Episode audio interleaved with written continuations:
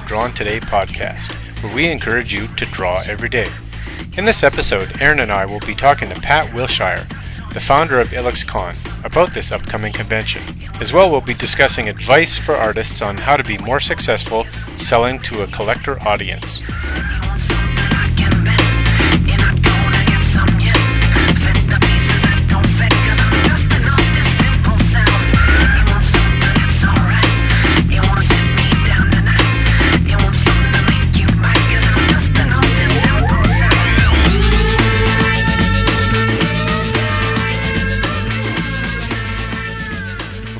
Everybody, uh, welcome to the Drawn Today podcast. Uh, we got another episode here. Um, Aaron and I are going to be talking to Pat Wilshire, the uh, founder of IlluxCon, and uh, get his ideas about uh, IlluxCon and, and whatever additional um, sort of advice and and uh, insight from the collector standpoint we can gather because uh, I think uh, Pat is uh, he's in tune with that side of the biz, so we thought that would be interesting to get um, to get the, the, buyer's perspective on a lot of um, the questions that artists may have. So. Uh, my name is Mike Sass. My website is sassart.com and sassart.blogspot.com.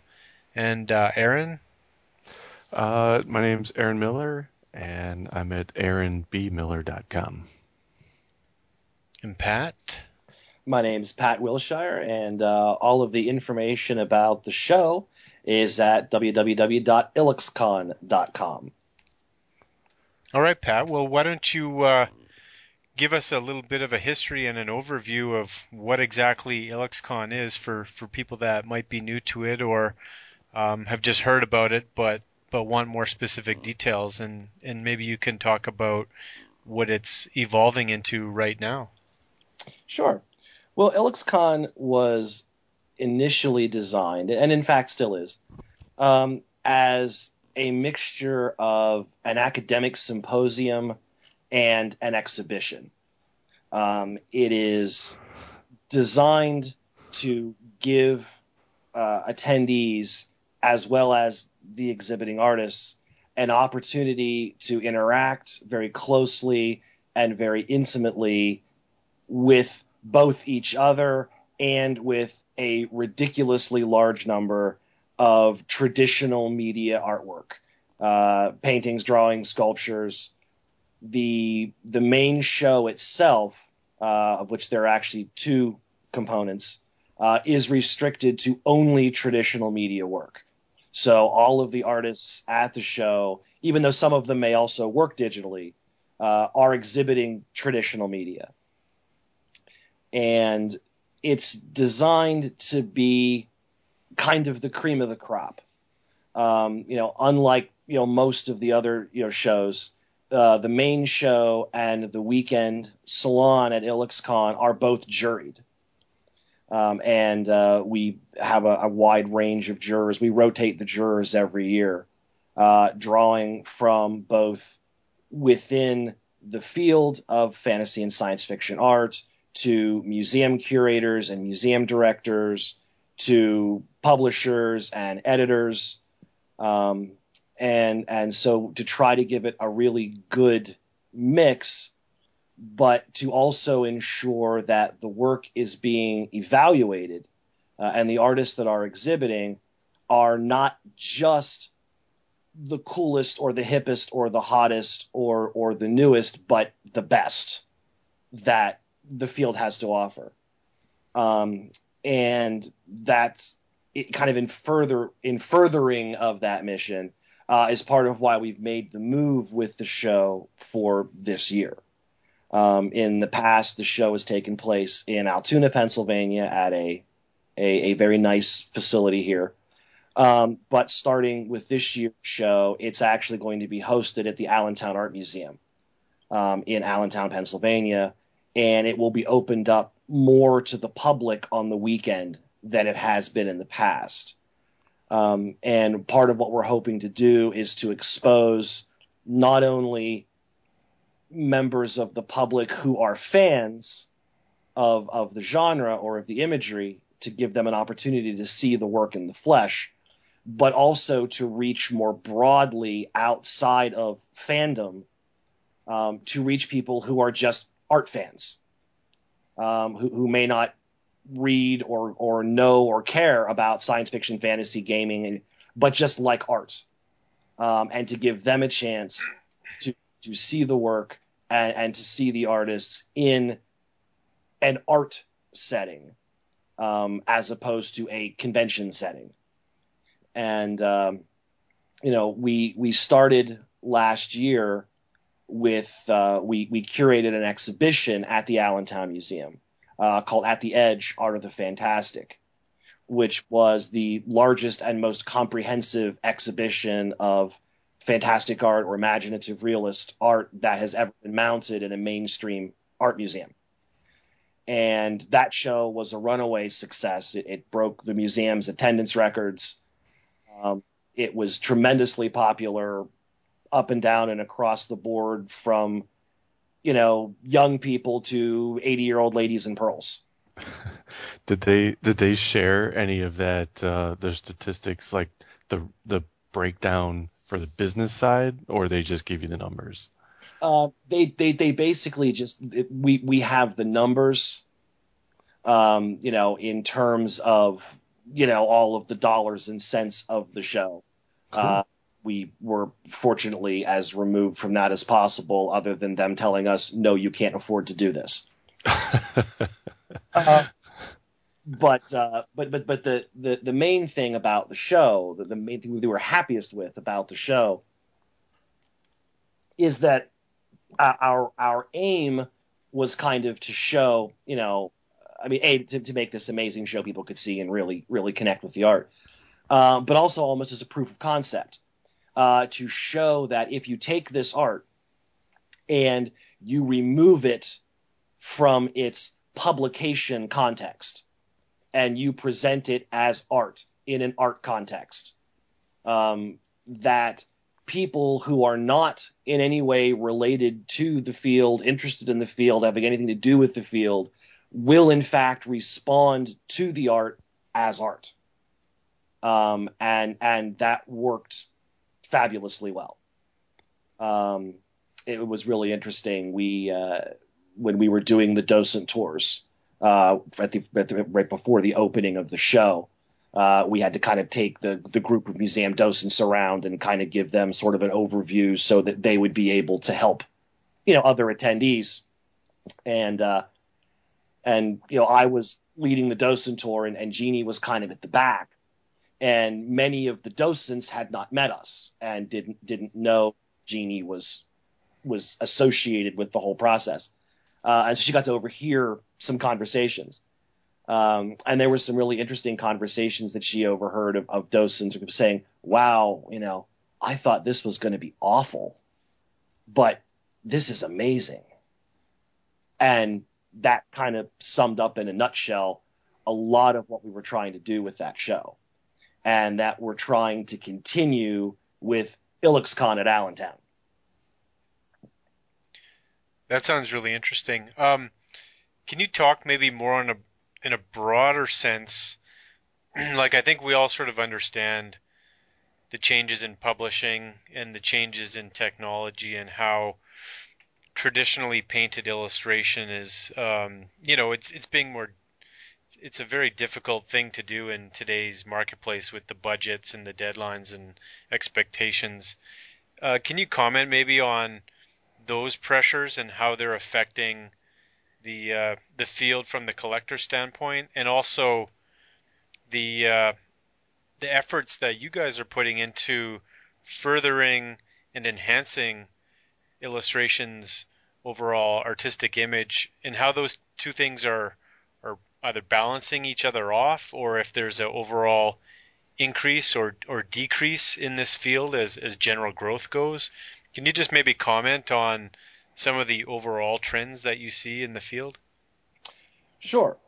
Um, well, as, you pointed out, and this is you know fairly obvious uh, to anyone you know involved even peripherally in the field, um, you know, being a traditional media illustrator in this field is a whole lot harder than it used to be. Um, you know that you you're you're immediately at a disadvantage simply because you cannot work as quickly, you can't make changes as quickly. Um, you know, you're you're photographing or scanning work as opposed to just sending a file. Um, you know, and and and it really makes it challenging because so many artists are working digitally, um, and that the publishers are you know quite effectively able to structure their deadlines, their schedules, their pay rates based on digital work, um, and that's not really a very effective mechanism for traditional artists, uh, you know, who can't you know produce a painting in four hours uh, unless they're Jeff Easley, uh, who's the fastest painter in the history of the world. Uh, but even Jeff can't produce a good painting in four hours, and and so it, it really creates a major issue that if you want to be a, a traditional media artist, you want to work in this field, and you don't want to live in a box, um, you've got to have the opportunity to sell your original paintings. That's how you compensate. You can't do as much work. You can't take as many gigs. And so you compensate by being able to sell those originals, uh, right. which in fact can more than compensate, uh, you know, in, in, in many cases.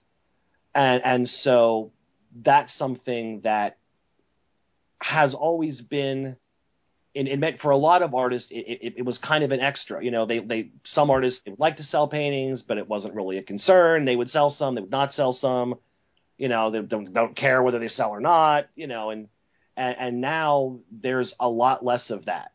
Um, now it's very much kind of in the yeah, if I'm to do this, I, I, I really need to be able to to sell stuff. Um, and so as a result, one of the things that we think has to happen. Um, it, this is this is you know a has to or else uh, kind of thing. Um, is that the collector base has to expand, and fandom, you know, the the science fiction fantasy fandom is only going to expand so much. Um, I mean, it's already pretty broad, but there's a difference between being a fan of the art and spending thousands of dollars on the art. And so what we have been really trying to reach out to and really trying to work with are the the groups and the collectors of realist painting, um, as there's a lot of bleed over between you know some of the contemporary realist painters and you know folks within the field or the imaginative realist painters, and we think that is the area where there's the biggest potential to draw new collectors who are serious collectors who will patronize the artists in the field. Um, because that doesn't work, then the artists in this field are going to. That sounds like a good plan. Um, I think we can move into some of the questions we had pre-written because that they flow naturally from from your statements there. Um, I know that you've been tracking sales at IlluxCon over the past few years. I've seen you write down numbers and sort of pull the artists informally after. Um, and I know it's going to be kind of difficult to talk about trends because we're just coming out of, you know, the big economic recession. Um, so it's you know without decades of data. But uh, are there any trends that you think are happening in the marketplace? And uh, what things outside of IlluxCon have given you hope that the genre is is gaining acceptance and that this field is is growing um, from a sales standpoint? Well, the, the, the trend, I mean, the, the, the positive thing is, uh, I mean, now again, of course, we, we had the advantage in air quotes um, you know, of, of, starting kind of at the nadir of the U.S. economy uh, in the back half of the of the 20th and early 21st century. Um, but the sales at IlluxCon have gone up every year. Um, the you know IlluxCon five, the total sales for IlluxCon five were just about maybe a hair under double the sales at IlluxCon one, Hmm. um, and that's among basically the same number of artists. So it's it's very it's positive in the sense. I mean, and of course, you know, I you know am interacting with collectors all year. Uh, I mean, they don't just buy at IlluxCon. Uh, you know, they're they're busy buying left and right as I'm encouraging them save some money for IlluxCon, but they're they're left and right. Um, so there's a lot going on. There's a lot of there's a lot of involvement. Um, you know, there's a lot of you know over the past couple of years, new collectors who've kind of come into the field. Uh, there have been some very odd kind of one-off events. Uh, you know, this year is going to be a banner year for the fantastic art field because of a single collector who is basically providing his own version of the economic stimulus plan um, to the field as he's uh, buying huge amounts of artwork um, at at really really high prices to create a TSR museum in London. Um, so there's there's been those kinds of things going on where it's good, it's positive. There's there's an increase. It's not enough, but it, it's looking up, and it's been really positive to see the reaction that things like At the Edge or IlluxCon have gotten from some of the artistic community. Um, as in, you know, I mean, some of the, you know, we've had as IlluxCon judges, you know, we've had the curators from the Brandywine and the Delaware Museum serve as judges for IlluxCon. Um, you know, we've had articles on At the Edge and on IlluxCon upcoming in Fine Art Connoisseur magazine. Have Uh, you found these things like a, a hard sell, or is the or was it initially a hard sell and getting easier? Uh, it's it's getting easier. It actually was initially. It wasn't as much of a hard sell as as I I thought it might be initially. It just required some. It required evidence. hmm Um, you know, when we first contacted the Art Renewal Center uh, to say, you know, hey, we we we've got, you know, we we've got similar goals here. Uh, you know, we're we're kind of a, a subset of of classical realism, and uh, there was, well, you know, they said what they actually said. was, Well, you know, send send us send us a PowerPoint, send us a send us some examples. And so we put together a 50 or 60 page PowerPoint presentation, um, you know, focusing on a lot of the greatest, you know, modern, you know, 1970, you know, onwards uh, artists in the field and said, well, here, you know, these people are as good as anybody that you're you're showing as realist painters. Um, and they looked at it and said, yeah, you're right. And so, you know, we, we began talking with them and, and working with them. And, and actually, just this past year, uh, they actually added an imaginative realism category to their annual salon. Um, you know, so there's now an entire category for that. And so it, it wasn't difficult, but it required it required some explanation. Yeah, a little bit of persistence too. Some- It required putting the art in context, uh, which is something that that hasn't been done enough.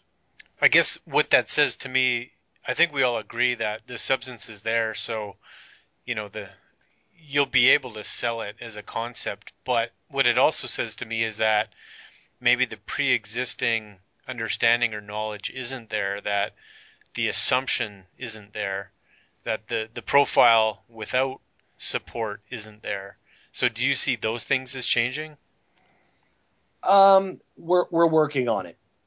Uh, th- that is very much the case. Um, the the what we've kind of gotten is the the the there there's well there's two ends. There's there's the public perception and then there's the educated art establishment perception. Um, and and the public perception is still kind of bug-eyed monsters, glow-in-the-dark T-shirts at Spencer's, uh, you know that kind of thing. And the the perception really that that we've found in in the the more critical art community, and I don't mean critical art community in the sense of like the New York Times art critics who wouldn't know a decent piece of art if it bit them in the ass.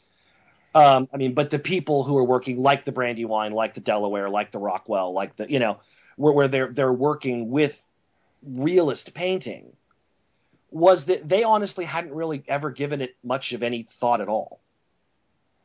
Um, and and were just very unfamiliar and and so you know part of it is just you know being able to place the contemporary work in a context of a longer artistic tradition and say here you know this is a continuation a contemporary branch of this tradition that you're not familiar with and you should look at.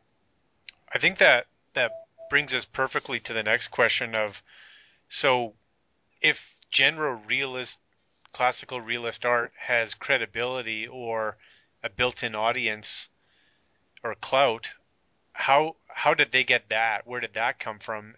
And how do we bridge the illustration quote unquote fine art price gap? Well, there, there's a couple of things. I mean, one, the the the, the in in 2013, um, you know, from a a broad art criticism perspective, realist painting is still the gutter. Uh, you know, they it, it's still not respected nearly as it should be. It's getting better. Do you think that that's a regional issue? Because yeah. that I don't think that's the issue out west, where the the this fine art price gap market thing seems to that's where that exists. Whereas it almost seems like the the imaginative realist, um, if it's a movement or a resurrection, um, it seems to be it, having its own region in the in, in the uh, in the east. I'm thinking maybe not regional in that sense, but more how high you go up the ladder is is how the difference is spread out between acceptance and non-acceptance. Like when I look at my local museums and when I look at the curatorial directions of the, you know, power brokers installed in, you know, public institutions, those seem to be the people that want their their name on the bill and want the bill to be sold as as being, you know, shocking and new and interesting and and all the things that you know only shocking new and air quotes interesting work can give them. So, what do you think, Pat? Is it regional or is it what I'm saying more a matter of uh, how how far the bureaucracy is up the ladder, is how far the acceptance is reaching? Um, I, I, think it's it's it's more. Uh, it, I, I think it's definitely more of a bureaucratic kind of structure um, you know, the, the, the, entire contemporary fine art market, the, the, the, broader contemporary fine art market, is kind of built around a critic slash gallery model that developed in the early part of the 20th century. Um, and it's a, a self sustaining model. Um, and it has a, a reason for it. And it not coincidentally coincided with the modernist break um, after the First World War. And so since then, you know, representational art has been kind of at, at the bottom of the totem pole because it's old fashioned. Um, and you know, it, it's not an accident that you know, uh, you know, Alma Tadema's finding of Moses sold for, I believe it was about 300 pounds in the 1960s. Uh, which was actually far less than it sold for in the late 19th century in the first place. Um, recently, you know, sold for many, many millions. Um, so it's kind of coming back, but it was denigrated for a long time. Um, and even now, if you, for example, if you are looking for uh, like a, a, a fine arts program, uh, like an art history degree, and you go looking at the programs, uh, you know, university level, you know, programs and fight, and you look for 19th century romantic, pre-Raphaelite, Victorian, academic, um, you know, artists and, and classes, you will find almost nothing that is even being offered in most of the art history programs. And so, so on one hand, you know, we in the imaginative realist field are kind of part of this broader issue of, you know, the critical establishment at this point has issues with lots of things that are representational narrative painting. Um, and then on top of that, we are seen in some cases to be quote unquote weird. Uh, Which is kind of funny compared to the stuff the that used to be weird in the art world. It's like, yes, no, lovely, you know, paintings on broken plates. Yeah, that's perfectly normal. That makes absolute sense. Um, you know, so so there, there's kind of that sort of issue. Um, and and museums ha- have really spent a lot of time. A lot of museums, a lot of institutions, have have kind of moved in the direction now, which is helpful and not helpful. Um, are kind of moving in the direction of well, whatever we do needs to be safe. It needs to be popular in the sense of it's got to make money. Um, you know, budgets are tight, funding is tight, and so you get the umpty nth Monet exhibition, you get the umpty nth Picasso, you get the umpty nth Warhol. Um, you know, because institutions know that those are going to be popular and people are going to come and they're going to make money. I, I know exactly what you're talking about.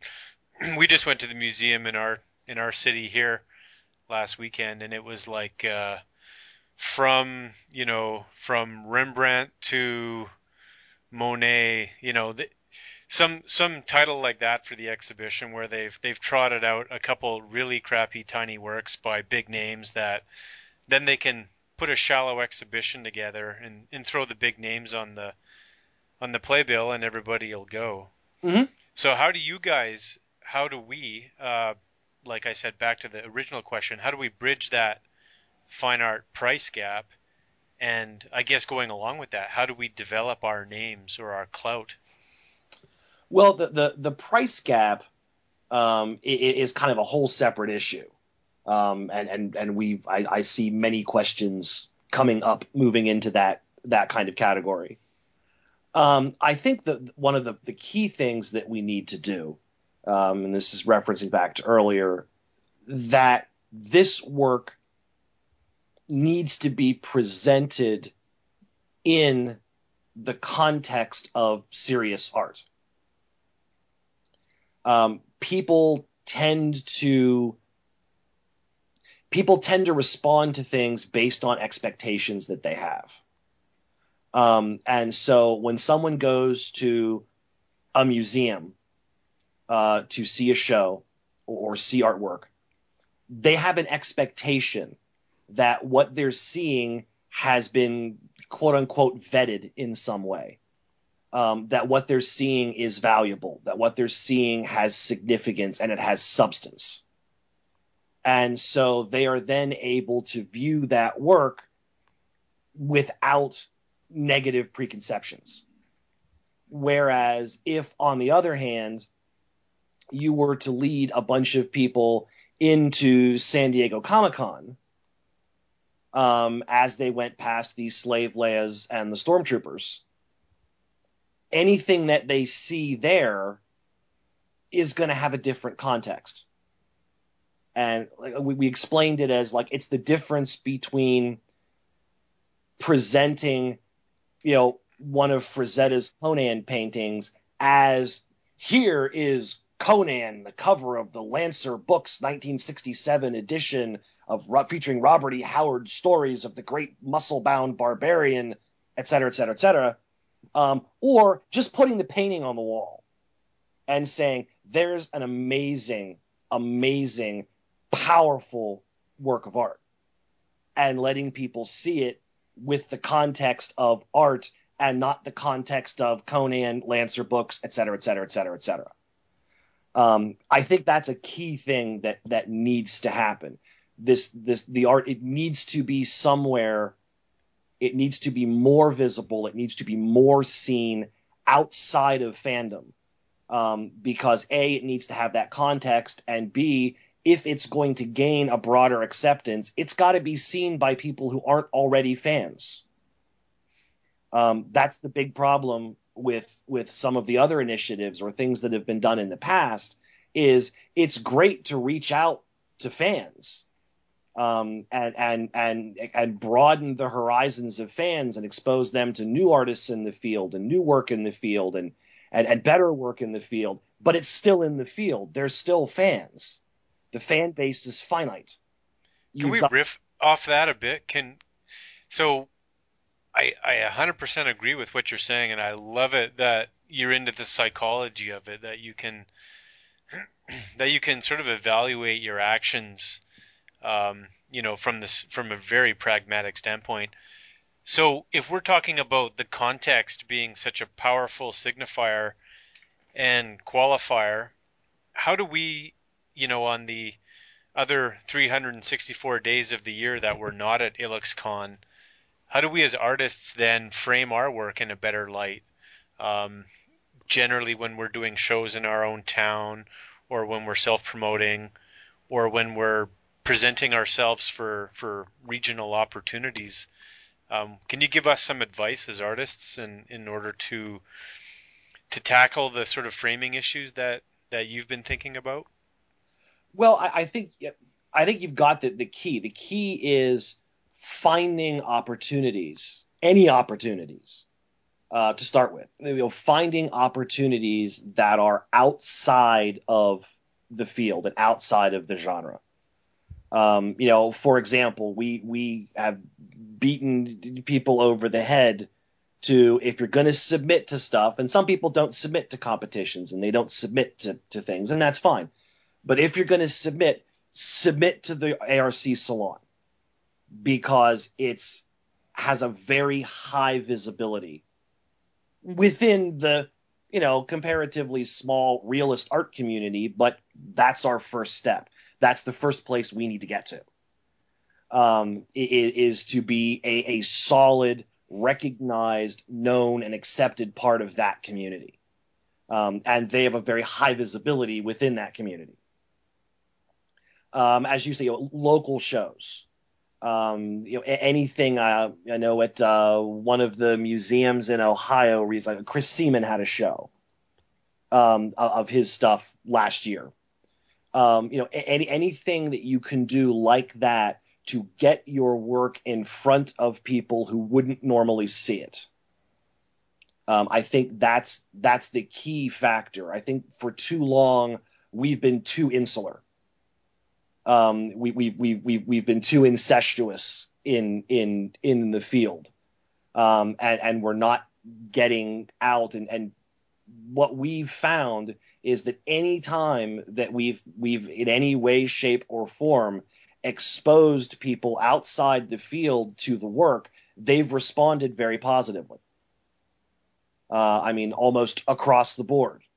And, and the more of that we can do, the better. And I think that's probably the best thing that can be done kind of on an individual level, individual artistic level, um, is to really work and really take any kind of opportunity that you can with that. Um, the second thing, which, which gets into some of the some of the other questions and, and even into some of the, the price gap questions, um, is to think about the work that you're doing. Um, you know, if if you go and and if you you you look at you know the Wadsworth Atheneum, or you go and you look at any of the you know museums with the, with really great realist, you know, figurative narrative collections, you know, you'll notice some things about the work that are often, particularly today, um, are not particularly conducive to the current illustration market. Um, and and so one of the things that we think it, it is really critical for a wide variety of reasons we can go into um, is that artists in the field, artists wanting to do that, artists wanting to make the connection both in without outside the field and with collectors in the field. Uh, I mean, this is an upcoming thing. This is kind of a broad level thing here. Is you've got to be doing personal work. You've got to be doing major paintings. And if no one is commissioning you to do major paintings, then you got to do them yourself. Um, that those kinds of work are what will provide the impact that you need both outside the field and inside the field.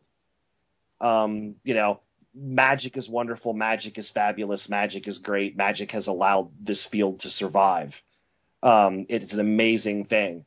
But when we sent samples to the Art Renewal Center, we weren't sending them 8 by 10 magic card paintings as examples. Um, and there's a reason for that because there's only so much you can do with an 8 by 10 magic card painting. You know, limited time, limited deadline, limited budget. There's only so much you can do. And it's really important that artists take the opportunity when when they have an opportunity, when when they when they have a local event, when they have an activity, when they put up a website, they put up a blog, they come to IlluxCon, you know, whatever, that that they show off the absolute most amazing thing that they are possibly capable of painting. Um, you know, one of the knocks on illustration broadly um, has always been that it's haphazard. Uh, it, it's slapdash. Um, because, well, they know it's going to go and it's going to get reproduced down to paperback cover size. And so you know the finish and the detail and the quality aren't there. And the artists are painting relatively small because it's quick. They just want to get it done move on to the next thing. That's been one of the big knocks on illustration. Uh, and in some cases it's true.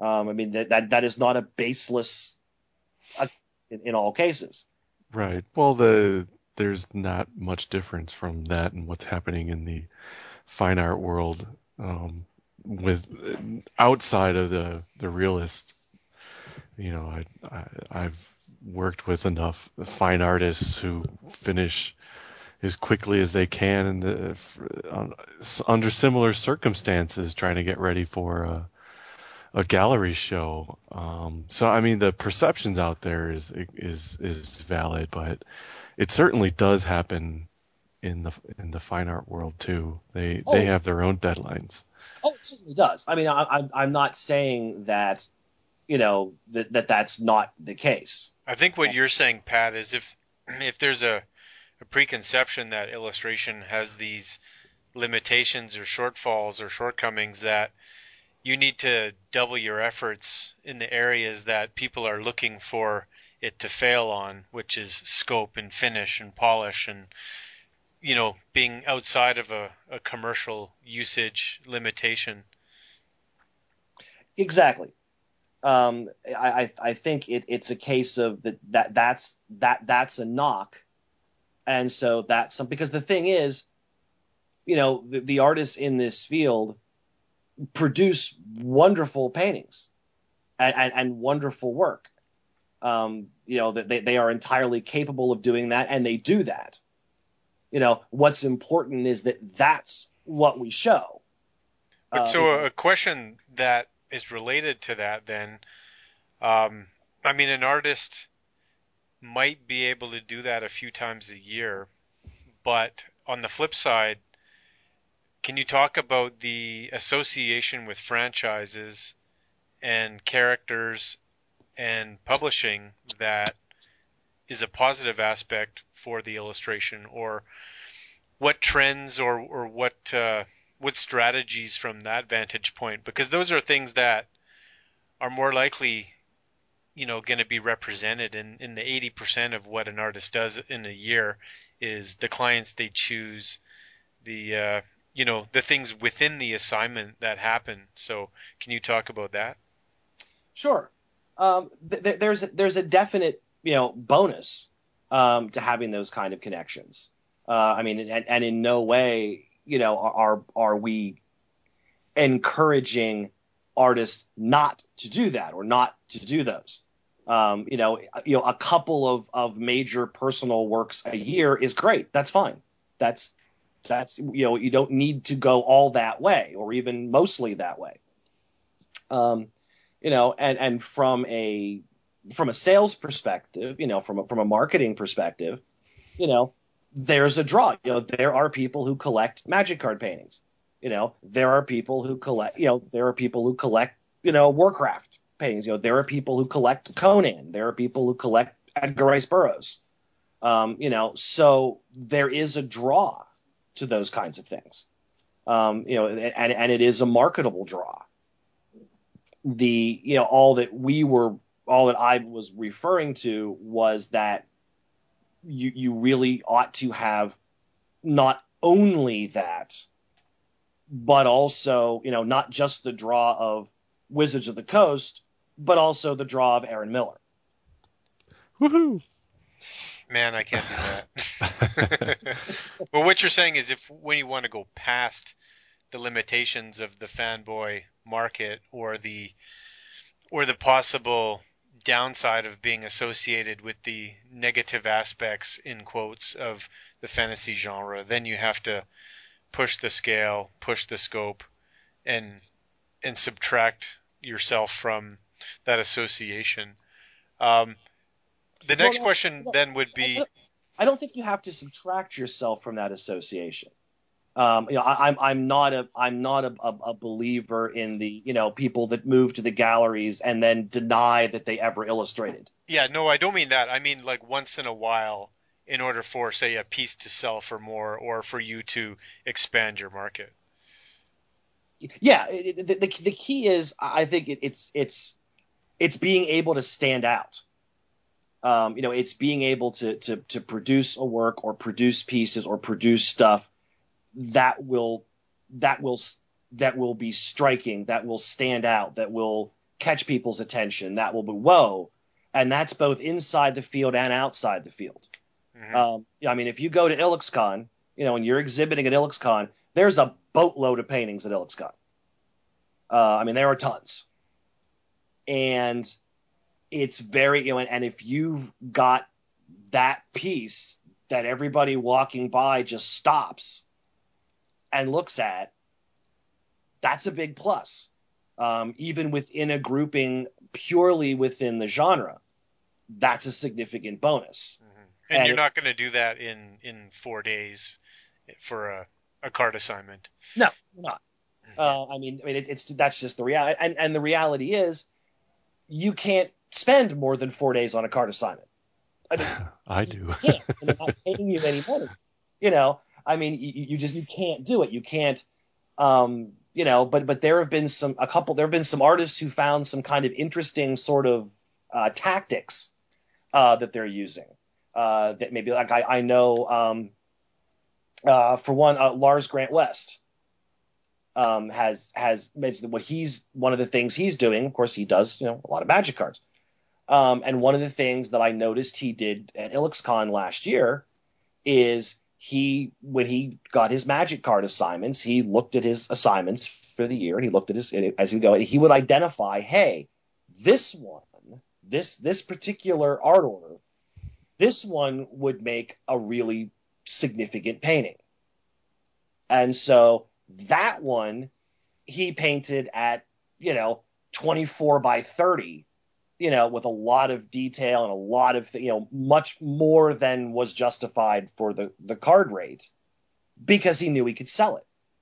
And the ones that weren't, the ones that was, you know, the bracers of John time, where it's, you know, an arm and a brace or whatever, you know, those he painted in, in four days at, you know, your, your standard thing because, yeah, that's not going to make, you know, a significant saleable piece.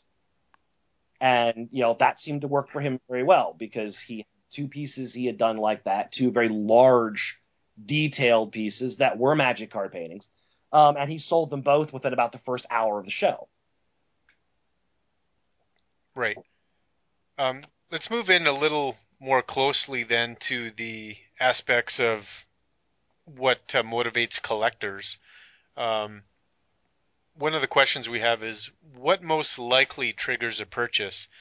The price, the artist, the future value for reselling, subject, a certain empty space you have on on a wall in a house. How about prestige or status or recognition of the franchise? What what are the things that uh, are the most common that you think? Well, it, it, it's actually the answer is all of the above, except for the empty space on the wall. Um, you know, there, there, are a lot of collectors. They collect for different reasons. Um, you know, like I said, you know, there there are people who collect Edgar Rice Burroughs, um, and they buy Edgar Rice Burroughs, and they don't buy anything that's not Edgar Rice Burroughs, and they want all the Edgar Rice Burroughs stuff they can get. Um, you know, there are people who just kind of collect what they like. They see something and they like it. Um, and then they acquire it. There are people who have detailed, you know, well thought out, multi year plan want lists. Um, you know, where they're they're they're building a collection of the the leading lights. Um, so it, it, there there really isn't a consistent thing other than in most cases, um, good is is kind of the key. Um, you know, the the the fame or the stature of the artist honestly does not make a huge difference in the decision to buy. It makes a difference in the price that a collector is willing to pay. Um, you know, but but I don't necessarily see that the you know young up and coming person is less desirable just that well they're not going to pay as much money. Uh, okay. So like this sub thousand dollar price point per, perhaps? Mm-hmm. Mm-hmm. yeah it's it's the, the the the price point is is is kind of an amorphous thing now. It's been moving. Um and it's moving up which, which is a good thing. Um i mean if i you know just desperately wish I could still buy paintings for what I was buying them for 17 years ago. Um, you know, so so there there is an increase. There is a there is a a, a branching. Um, but the the biggest thing to keep in mind in terms of pricing, in terms of that sort of pricing thing, is that most major collectors, at least, I mean, you know, you know, not the, you may have the person they own a painting or two or three, but you know, most people that are serious that would call themselves a serious collector, um, you know, have a, a pricing structure kind of in their head. Right. You know, it, it's it's all sort of built in and and around um, where where they kind of have a, a general sort of concept of what the pricing schemes sort of across the board are. Um, and so when they look at, okay, you know, here I'm in front of artist X's table and I'm looking at artist X's work, um, and I'm seeing the, the prices on artist X, I also know what the pricing structure is for artist A, B, C, D, E, F, and G. And so I'm not only looking at the price of this relative to this artist and this piece, but also relative to these other artists and these other pieces. Uh, makes life complicated for for you guys.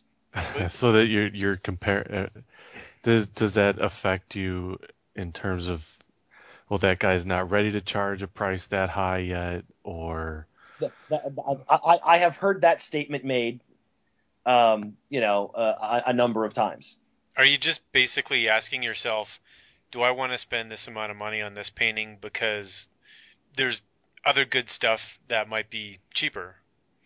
Well, what you get is it's not even it, it's it's a case of that that's and that's a, an important thing actually to, to keep in mind that, that sometimes gets kind of overlooked. Um, is that there there are really there are very very few collectors who only collect one artist, um, or or only collect one thing.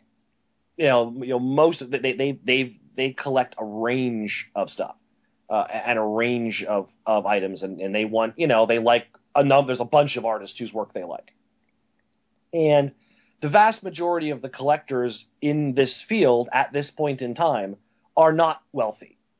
Um, you know, th- there are of course some exceptions, but by and large, you know, they're your middle, middle upper class. They're not wealthy, they're not rich, and they can't buy everything that they want.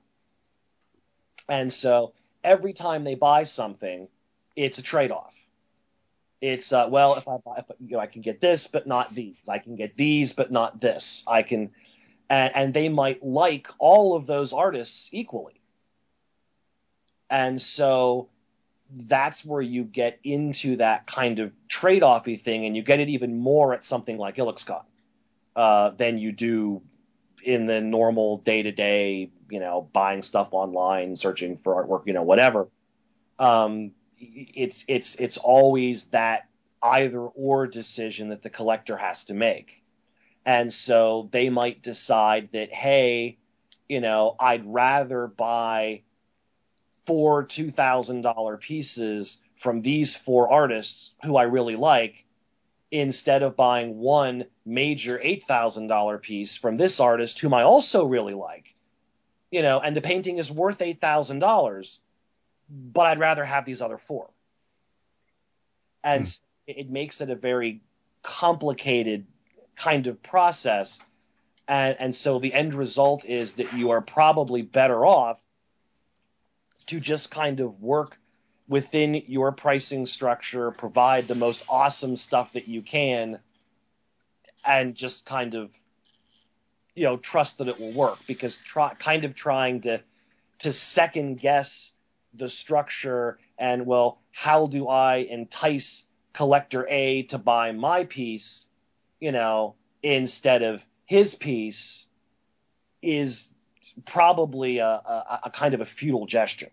Right, right. Well, what about a couple of things um, along those lines where we were earlier talking about an illustrator not putting their best in because the rates are low.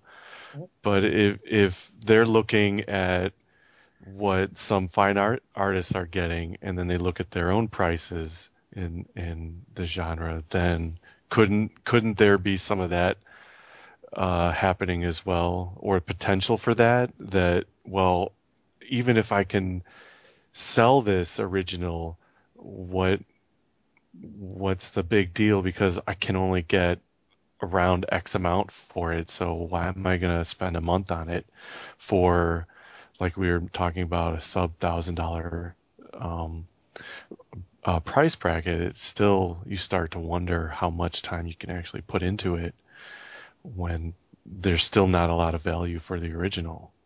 Well, the, the, the key is, and that I mean, you're absolutely right in that the, the key is that your your your goal, presumably your eventual goal, is to not spend the rest of your life in that sub thousand dollar price bracket. Right, right. No, I, I know it's a it's yeah. it could be someone chasing their tail and and doing something maybe for the wrong reasons. Um, but I, it's just it could still it's still kind of there a little bit. Well, the the other the other key thing to keep in mind, I mean, as far as that that topic goes, um, is that when when you do like you spend a month on you do the major piece, you know, the the the whole benefit is not even selling that major piece. Uh, that'd be a great benefit but that major piece is also drawing attention to everything else that you do. Um, and it's drawing attention to you as an artist. And it's drawing attention to your work and it's showing your capabilities. The important thing to remember is that art collectors are generally not particularly inclined to judge or evaluate an artist based on their potential they tend to judge or evaluate them based on what they see. Right, right. So Which is why it's can be hard to get a, a private uh, commission because it's like they, they just want to buy it already done and they've already seen it. Well, no, it's not that um, because private commissions are becoming actually fairly popular. Um, but what it is is the collector is not going to commission an artist to do a major complex 30 by 40 oil unless they've seen that artist paint a major complex 30 by 40 oil. yeah. It doesn't one, but you need to know that they can do it. You know, if all if all you've seen is a bunch of 11 by 14 card art paintings. And they might be very good card art paintings, but it's not the same thing as a major, large, complex work. Right. And collectors are hesitant to say, yeah, I'm going to promise to hand over X thousand dollars when I haven't seen this happen. Um, you know, whereas once they see it, even though it's not their piece, they didn't buy it, they had nothing to do with it, but they see it. They see, oh, okay, that is what a large, major Aaron Miller painting looks like. Then that goes into the memory banks. And then they will evaluate the the purchase of an Aaron Miller painting based on that. And that's where it's so important to have those paintings. I'll give you an example um, from IlluxCon last year. Um, last year was was John Harris's second year at IlluxCon. The first year he came, he did uh, he painted a number of small pieces that were designed and calculated to fit into a large suitcase. That's awesome. That's what I did. and, and he painted them and he put he came he put them up um, and they of course were, were wonderful as all of john harris's paintings are um, and he sold one at the show along with some some pastel sketches. So the second year he came back to the show uh, he did largely the same thing. Um, the pieces this time were maybe fractionally larger but they were really pretty much the same. They were in the same kind of price bracket. They were in the same kind of structure. However, he was one of the commissioned painters for IlluxCon that year. And so he also had hanging in his wall section the commissioned painting that he did for the show, which was 42 by 60 and brilliant. So we have this so he has this instead of these he has the small paintings in year one in year two. We have the giant painting surrounded by all the small paintings. Um, in year two john sold every painting that he brought then put up prints of paintings he had at home and sold them off the wall now there's no particular reason for the difference other than the fact that that large major painting, even though it wasn't even for sale at the show, was a draw. It's a draw. It has impact. People say, wow, that is amazing. This guy is amazing. I need something. Oh, that's really good insight. That's awesome. That is a benefit that you can get from those major works. It's like proof of your genius. I, I literally just not three weeks ago was talking to a friend of mine, collector friend of mine. It's a major, major collection. Um, who had just sold a bunch of pieces and had a big chunk of money to spend and was buying stuff and told me that yeah he now had this open you know this this he needed a he wanted a, a really big piece for this and so he was going to commission Matt Stewart to do a really big commission for him because he really liked the Battle of the Five Armies piece that Matt did for IlluxCon. Now that was like four years ago that Matt did that painting. Hmm You know, won a Chesley Award for it. Won the, you know, he's still getting commissions off of specifically because of that painting. So there's there's a benefit that goes now, and of course, if you sell the big painting, that's awesome. Of course, that's that's that's that's much awesome. But that isn't the only benefit, and that's not the sole purpose to doing that. If that makes sense. Right, right. It's almost like the difference between, you know, I don't know, trying to think of some some analogy to like fishing, you know, fishing with a little rod with little bait, you're just going to catch little fish all the time. Spend your time building a bigger rod, you know, boom. Exactly. Exactly. And and you know, and and, and I I I really think that's that's a, a lot of you know a, a lot of what what the, the the scenario is is that those th- those key pieces need to be there. And now you have the advantage that that year after year after year, as time goes by, the art collectors are becoming, as a group, not every last one, but as a group, are becoming less and less concerned about publication. Um, you know, they're, they're less and less concerned about where was it published, if it was published. You know, more and more and more, they really don't care. Right. They don't really have a choice much anymore either, since there's less of it showing up. Well, And- there's still there's still plenty. Well, and Uh, it's not like this stuff has like Spider-Man or Batman on it. Like the franchises, you know, they're not as much character based in our genre as they are association with a game and and that publishing of that image might be buried deep within some source book or some, you know, hundreds and hundreds of cards from years ago. So I would think that stuff would just get lost a lot faster or not as out of the gate, not as high a profile. Well, interestingly, you know, it used to be the case, and, and I say used to be. I'm I'm back like when I started this whole, you know, nonsense.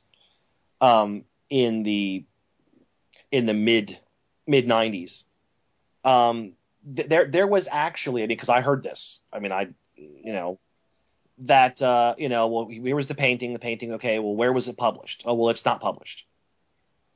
Uh, oh, well, I'm not interested in it um, you know, there there was actually kind of a conception that, that, that was not that rare. That well, if it wasn't published, it's subpar. It wasn't published for a reason. Um, you know, and that is as near as I can ascertain, that's completely gone at this Right. Instead of it being a side B, it just Yeah. it's all on side A. you know it, it's it's now and, and and most collectors now will will recognize there's a few exceptions but most of them you know will even acknowledge if you polled 50 collectors and you said you know what's going to be a better painting a personal worker or a, a publisher commission most of them would say the personal work Now, is that because these commissions say in the 60s or 50s? Is that because maybe the illustration was perhaps more fine arty or had less, you know, timeless aesthetic substance to it? Um, well, if you go back into the into the 50s or 60s, um, you know, then, then you're you're kind of in a whole different a whole different world. Um, Talking about the time that you had mentioned where the publishing association was paramount. oh, that that would that was like mid 90s. Okay. Um, that was you know, and and you know, and and and that yeah, that was kind of in there. When you go back into the 50s and 60s, the the art the collectors who are collecting work from the 40s, 50s, 60s, because kind of an entirely different breed. Okay, so then what's changed since the mid 90s from uh, that has caused people to to not worry about the publishing aspect as much? Um, you know, I think it's a combination of just more people being more involved with the art of the field rather than the nostalgia of the field.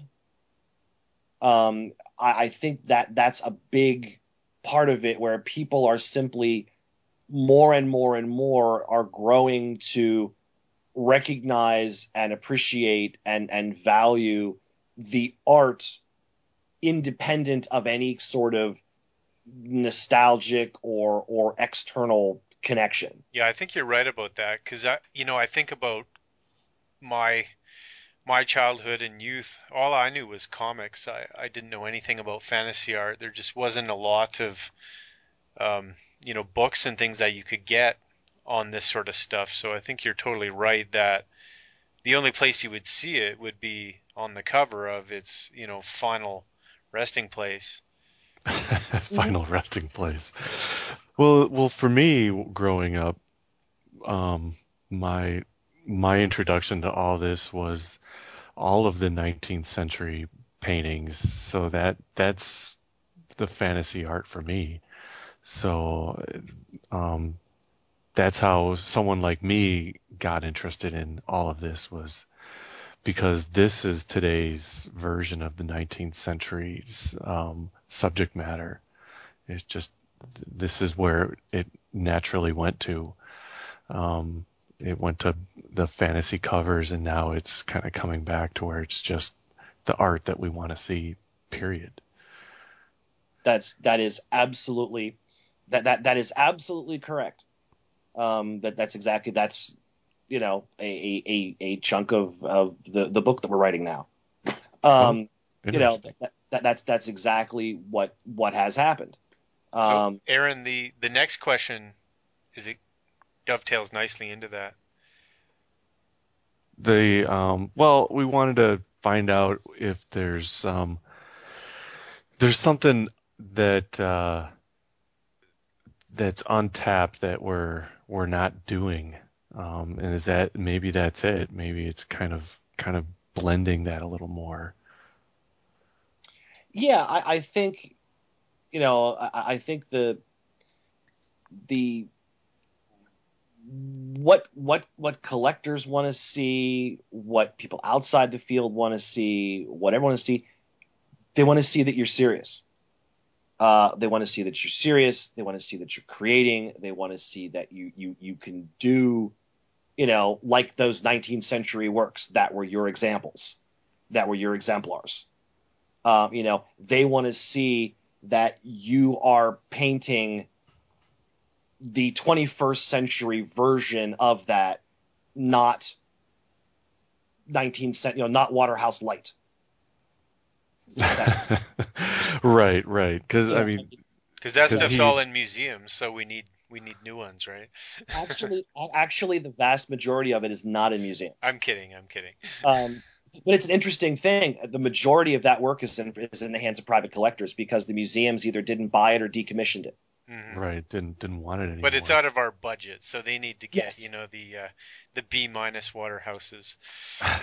yes. Well, just know we need to be creating the the new na- the new household names to go along with the Waterhouse of the time, because then then we're just going to get back to what you were talking about earlier, Mike, with with having to trot out a name in order to get someone's attention but see, this um, is what. But but Pat said people aren't into the names. They want those subjects or those aesthetics or those products on their wall. So it's it's not so much about building your Waterhouse name. It's about just getting the product out there. It, it, it, exactly. It's a case of it, and, and that that will that comes into another to another question too. Right, but we're still a uh, brand. We still have to yeah. brand ourselves. Uh, then and that we think is one of your questions that you you had mentioned was you know what's what's something that you think artists are are doing in, in, in presenting themselves that they're that they're getting wrong.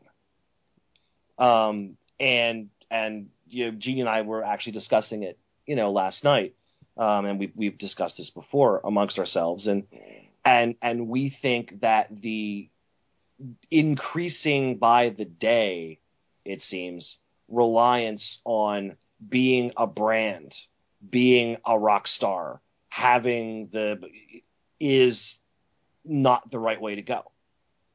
Um, because there's a, there seem there's there's a misconception that collectors, for example, respond to the brand. They really don't. Um, they respond to the art you know, you, you know, I mean, everybody, every significant collector, basically in the in the in the field, either owns or is trying to is trying to own a Donato. You know, but it's not because he's Donato. It's not because he has the Donato brand. It's not because he's in this workshop and that thing and this stuff and that guy. It's because his work is fabulous. That's you know, it's, it's too much money to say, "Oh, I'm buying it for some, you know, crazy showpiece reason that isn't going to impress your friends who don't know who this guy is anyways. And you have to look at it for 30 years, so you better like it for the aesthetics first. And and and it, and and that that's absolutely true. And it's the case of the the the, the brand. What we see, unfortunately, is we're seeing a lot of artists, not a lot of artists, but we're seeing artists, young artists particularly, who are spending so much time branding that they're not really actually painting. Um, and and so they're they're getting a brand, but they don't actually have a body of work. And you know that might get them, you know, that that you know that that might get them uh, you know more followers on their blog, but it's not going to sell more paintings. Um, you know, and, and I don't even and I don't even know that it actually gets them more you know illustration commissions. Mm-hmm. It's it's just keeping them at the same level, or it's keeping them w- with the same you know fan base and, and not growing it to the the fan base that has deeper pockets. Right. Well, there has to be a certain amount of putting yourself out there, else people forget that you exist. Well, they, they, they need to. They need to. I agree, but we're saying, but, but they, they don't need to see the brand. They need to see the work. Right. No. Well, yeah. I guess I've always seen the work that I do that that represents who I am, and I I I guess we can you know the the what the brand is could be an argument. I, there there's a little bit just in terms of like at least for me the the kinds of things that I that I get to illustrate or I end up illustrating you know you would think would be my brand or some of them would be. Not everyone uh, not everything that that an illustrator I think does. what, what Pat's saying is the brand is just a natural byproduct of what what you do. And right. people or what you choose are, not to do. Right but people today are, are the brand is is part of the work and the effort which you know the payback isn't perhaps going to be the same as the payback just shutting up painting and trotting out you know three six foot tall paintings a year Well, here, here's a question for you. What was Jeff Jones's brand? exactly You know, that, that would be an, an you know, th- think of of you know some of the best artists, you know, the kind of universally agreed upon. like You know- pre-internet noise Yeah. Right. Well, I think well with that, I, I think it's it's the aesthetic that he had. Like, it, given an assignment, you could look at his body of work and you could get a. You just knew that it wasn't going to end up looking uh, um, completely out of range from what you've seen in the past, unless you literally asked for something out of the box. Same, you could say the same with like, um, I think Brom has a, a certain feel to his work that where you know it's him. Well, but, Um, but see, I, I would argue that that's not a brand, which goes beyond just the actual image making itself. That's we- style. okay. Um, I mean, everyone really should have, or, or you know, developing a distinctive style is really important.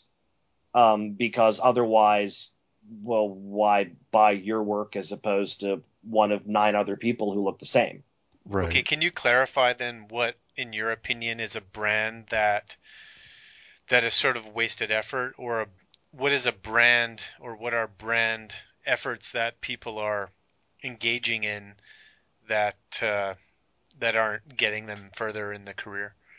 Well, there, there's there's there seems to be there's a lot of a lot of involvement in kind of being in the right place at the right time with the right people and having the right business card and wearing the right shirt.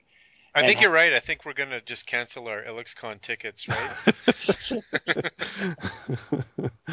and uh, I mean, I'm I'm perfectly fine with being called out if I've done anything, since it's us right here. I'm I'm fine with that, and I can totally respect you for not calling someone out um, uh, because they're not here. But you know, if there was something that I did or Mike did or Mike did, you could you could definitely call us out because that'd be it's just a learning thing. But uh, other than that, I, I I you know I get what you're saying about. Um, I think we've you know we've seen some of it um, or experienced some of it to know. I think people are just doing it because it's it's just so competitive right now and you think that you're falling behind if if you don't, you know, bang a gong as loud as the guy next to you is banging a gong. Especially, you know, there's a lot of people that are, you know, like me. I don't consider myself someone that overly self promotes, but I also can only go to one convention a year, not living in the States. Mm. And I think there's a lot of people outside of the States that are probably, that feel that acutely too. You know, people that just can't get noticed or a foot in the door or a portfolio review or FaceTime. And so, you know, these things happen and that noise just raises the din of the entire room of artists. I think you're absolutely right. And, and I think the internet helps and doesn't help. Um, you know, I mean, on one hand, you know, everybody now can can put their work out there for it to be seen, but getting it noticed becomes harder. Um, I mean, I, I think the, the, the real, maybe a, a, better way to put the, you know, the, the kind of concerns that we have or that we've seen is that the the ultimate way of getting noticed is to produce really great stuff.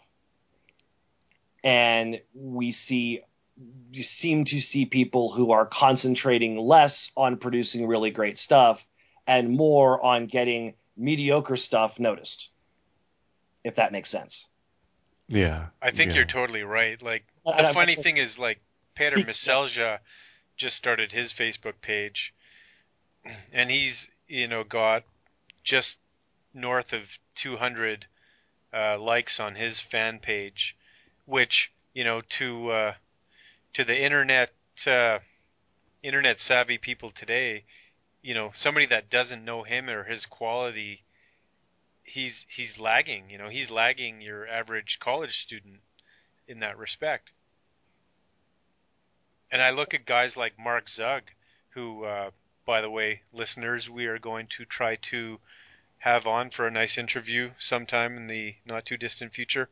Um, I just see Mark Zug as well and other guys of of his ilk being, you know, really quiet from the promotional standpoint.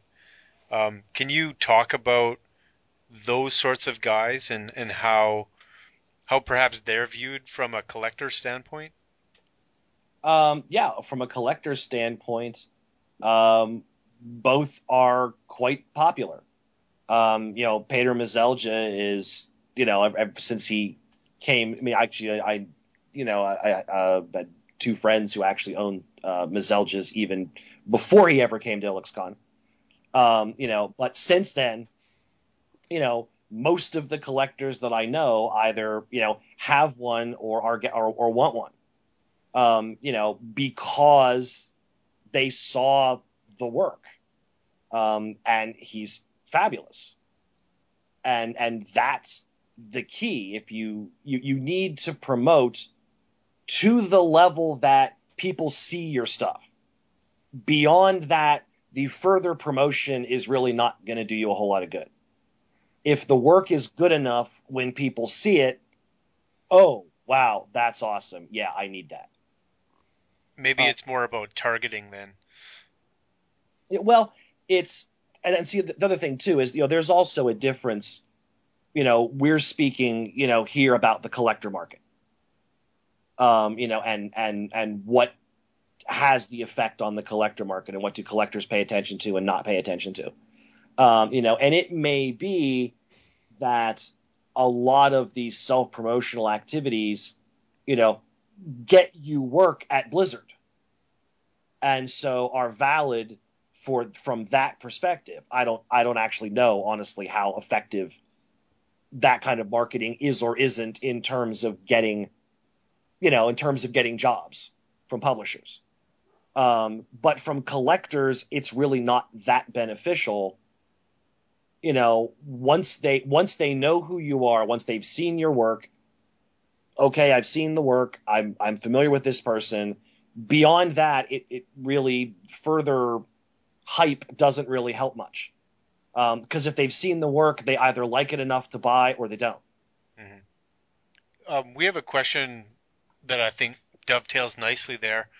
Um, what are artists doing today in terms of marketing and selling their works that perhaps they should abandon as soon as possible, knowing what you know about the present market. So I think you just mentioned too much, uh, not to the right people. Don't waste your time on, from the collector standpoint, uh, the daily updates of you know every little sketch that you're working on.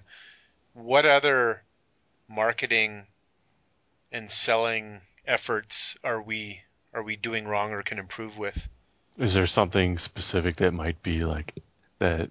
That's something that you get from the show where this is maybe it's an in-person thing. Um, well, there. I mean, I, I don't think that anybody's particularly doing anything wrong. Uh, I mean, there you know there are you know very very specific little things like you know if you are exhibiting at a show, for God's sakes, put prices on stuff.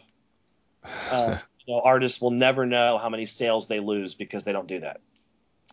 Um, you know, I mean, just just very very little, you know, very specific things like that. But that is a huge. It drives me insane when people don't put prices on stuff. Um, you know, I mean, but but generally, you know, there is more. I think. I, I think there's a growing. Actually, in fact, I know that's actually a really good, uh, a really good question. Um, there seems to be a growing involvement with the artist. Um, I notice like the the secondary market is much quieter um, because more and more collectors seem to be spending more and more of their money buying directly from the artists. Um, and in a lot of cases, you know, they like they like to know the artist. They like to talk to the artist. They, you know, I mean, you know, 99.9% of the artists in this field are, are really cool people. You know, um, so I think when it comes to a show environment or that kind of, th- th- there is there is somewhat of that going on. Um, and and I know I will I will actually freely admit, you know, that you know, there there are you know there are paintings that have not been been purchased for our collection because the artist is an asshole. Um, you know, they're they're fabulous paintings I'm know. working on it, Pat. I'm working on it. The asshole part? yeah.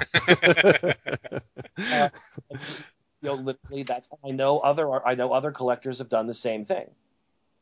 You know, so so that kind of personal, that personal connection, that personal thing is there. I mean, it is it is a real thing. Um, you know, I don't think broadly it's huge. I had another question though. I was going to mention it before, but you mentioned the secondary market. Mhm. Um, I had a question about people when they come to IlluxCon. You know, there's 200 artists with you know 10 paintings each, and it's just bountiful. Um, now, in the secondary market on eBay and in the general interwebs, is there a, a kind of a misunderstanding that this work is available or that how rare it is or its value? Do you think the in-person contact with the art ha- uh, that we have, do we have a different vantage point of the industry than collectors that don't go to these conventions or perhaps see the work on the secondary market? Um, I don't think that there's a, a major variance in terms of of of perceived value. Um, you know, most I mean, assuming you know, I mean, of course, you've always got the you know the person that oh yeah, well, I bought this painting from Larry Elmore at Gen Con in 1982 for you know four hundred dollars, and so I'm putting it up on eBay for five hundred dollars because I've not paid any attention to anything. I mean, but but barring that, you know, very isolated kind of circumstance, um, you know, I, I really don't think that there's there's a great deal of of variance in terms of the the perceived value, except in isolated instances. I mean, there are a couple of kind of oddball instances where where you've got some artists in the field right now where their secondary market value is far lower than their primary market value, which is kind of odd. Do they um, even know about it though? You know, and, and but the thing is, their primary market value they sell. That's the weird thing. If they didn't sell, it wouldn't be weird. yeah, and I, I asked this because I see like r- some really really crappy old Magic cards on eBay for really high prices. So you've got some people that you know are thinking this stuff is more rare than it is, or that it's you know that maybe they think that people can't get better stuff freely. Well, well, normally when you see that kind of thing, it usually like with particularly like with the Magic cards, um, you know, it's people pricing them as very rare, quote unquote, very rare Magic collectibles, mm-hmm. um, rather than as artwork. Is that disingenuous or is that a common perception? Um, honestly, well, I couldn't tell you. Uh, I mean, among art collectors, certainly it's not the case. I mean, among the broader millions of Magic card, you know, Magic gamers, you know, I, I don't know what their what their kind of perception of that situation would be. I think okay. it might come in the the definitions where you, you just were describing it under the collectible collectibles market rather than the fine art market, and the collectibles is right up there with you know uh, old old whiskey bottles and uh, timepieces and stuff. It's just I, I haven't been paying attention to this for that long, but I noticed that when when good magic art is currently listed on eBay, it sells really fast for for decent prices. Mm-hmm. And and that same work, you know, at IlluxCon, let's say, might get passed by because of just the volume of choice. Well, you you do have that um, because you, you you know when you're when something is showing up on eBay or something is showing up at Heritage, um, you know, which would be the principal auction source now.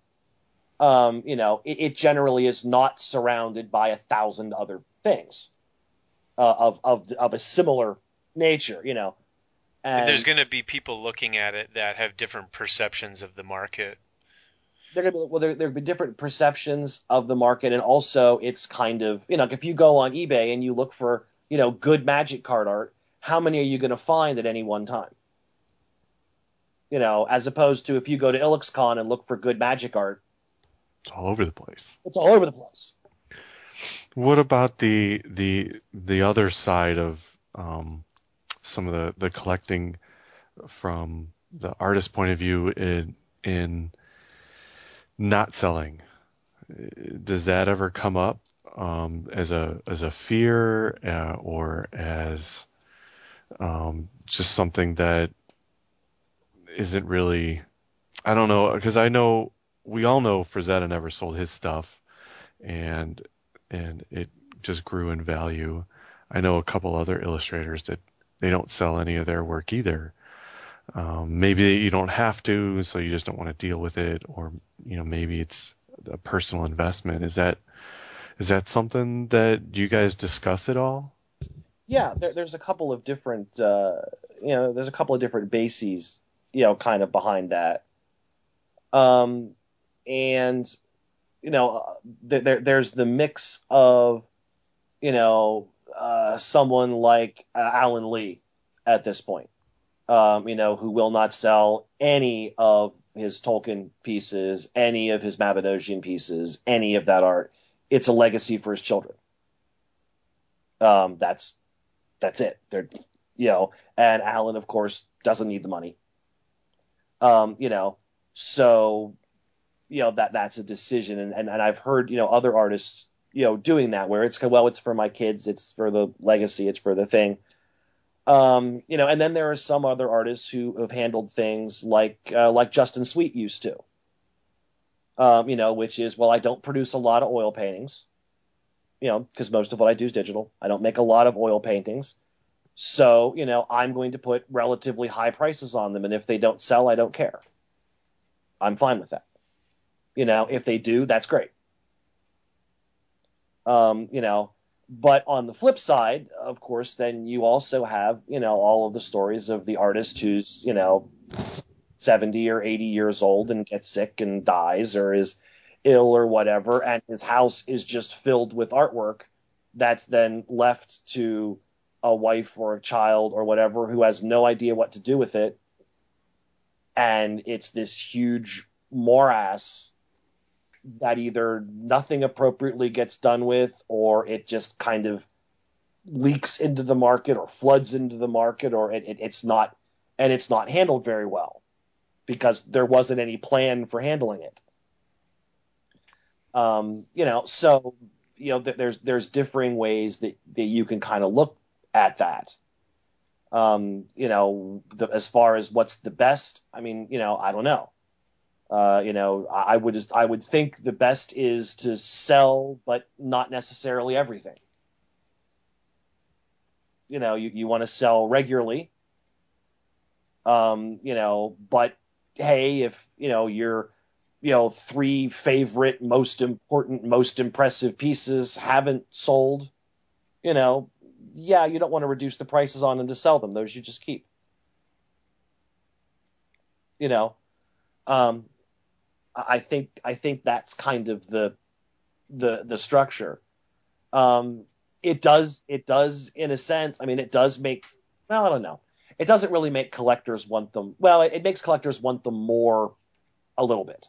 I think if you're trying to like game the system like that, you know, you're just going to waste a lot of effort. It, it's going to happen differently for different artists.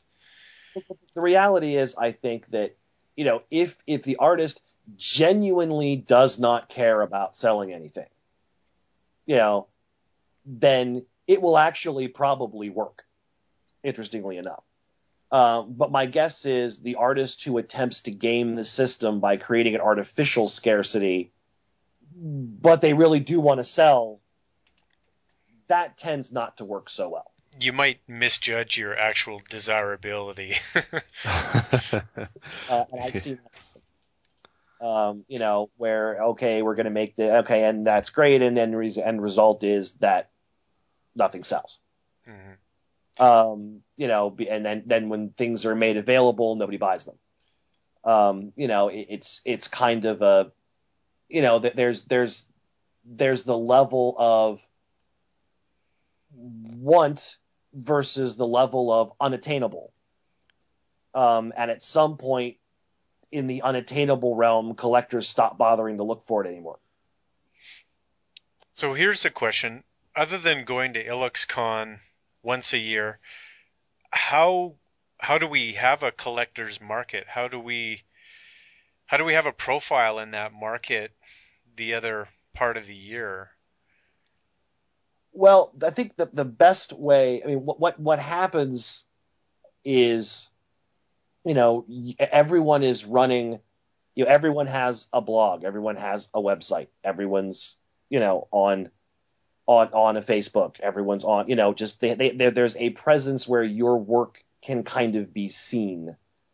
Um, but the, I think the the real key is that a lot of what goes on over the the span of a year is kind of an expansion out of some of the the more isolated instances of, of, of, your work being seen or or products being seen with with your work on them.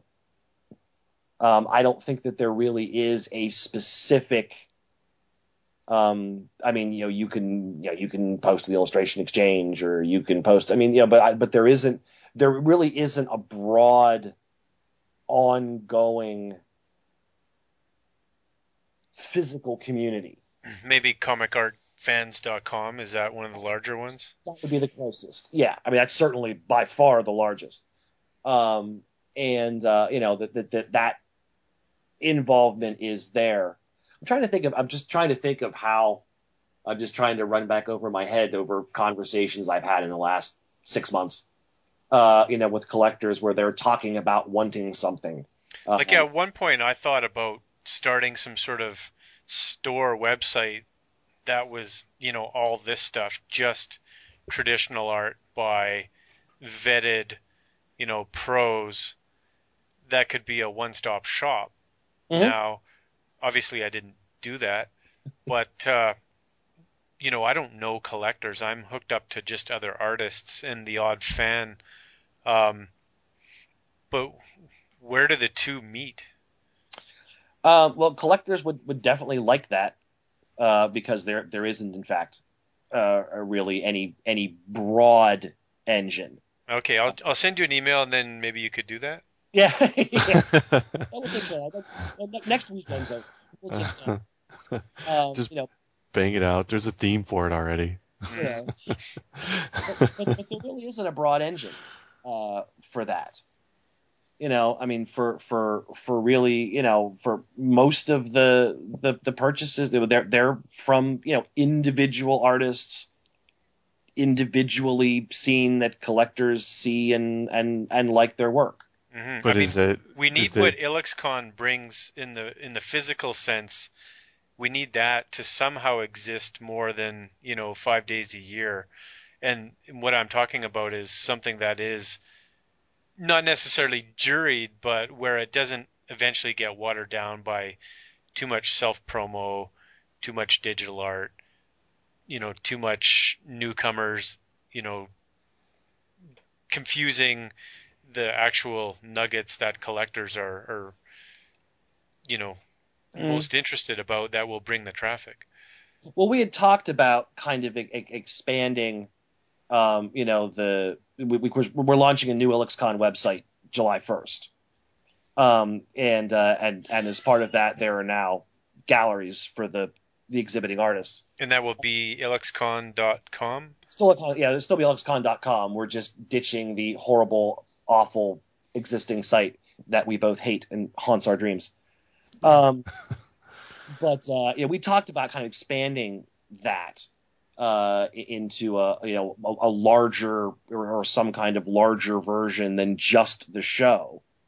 Um, you know, or larger than just the show artists, so that there was in fact some kind of an ongoing annual presence. Um, you know, or that there would be a possibility for artists to be showcased in that without actually exhibiting at the show um, so that it wasn't limited by the same you know physical constraints of the show. Um, but it's not anything that we've you know gone forward and done either. Mhm. Uh, but it would probably be a good thing. Uh, it would be a, a helpful. I mean, I mean, any any kind of a any kind of a gathering place, you know, is is helpful, and uh, you know, and and collectors also follow. You know, they'll they'll you know, they're they're a lot of the collectors are friends with each other. You know, Right. I think uh, so. We better sort of wrap up. I think we've covered on most of what we were going to cover on. Um, really great, great advice you've given us. Um, couple last things, I guess. Just talking about then the con.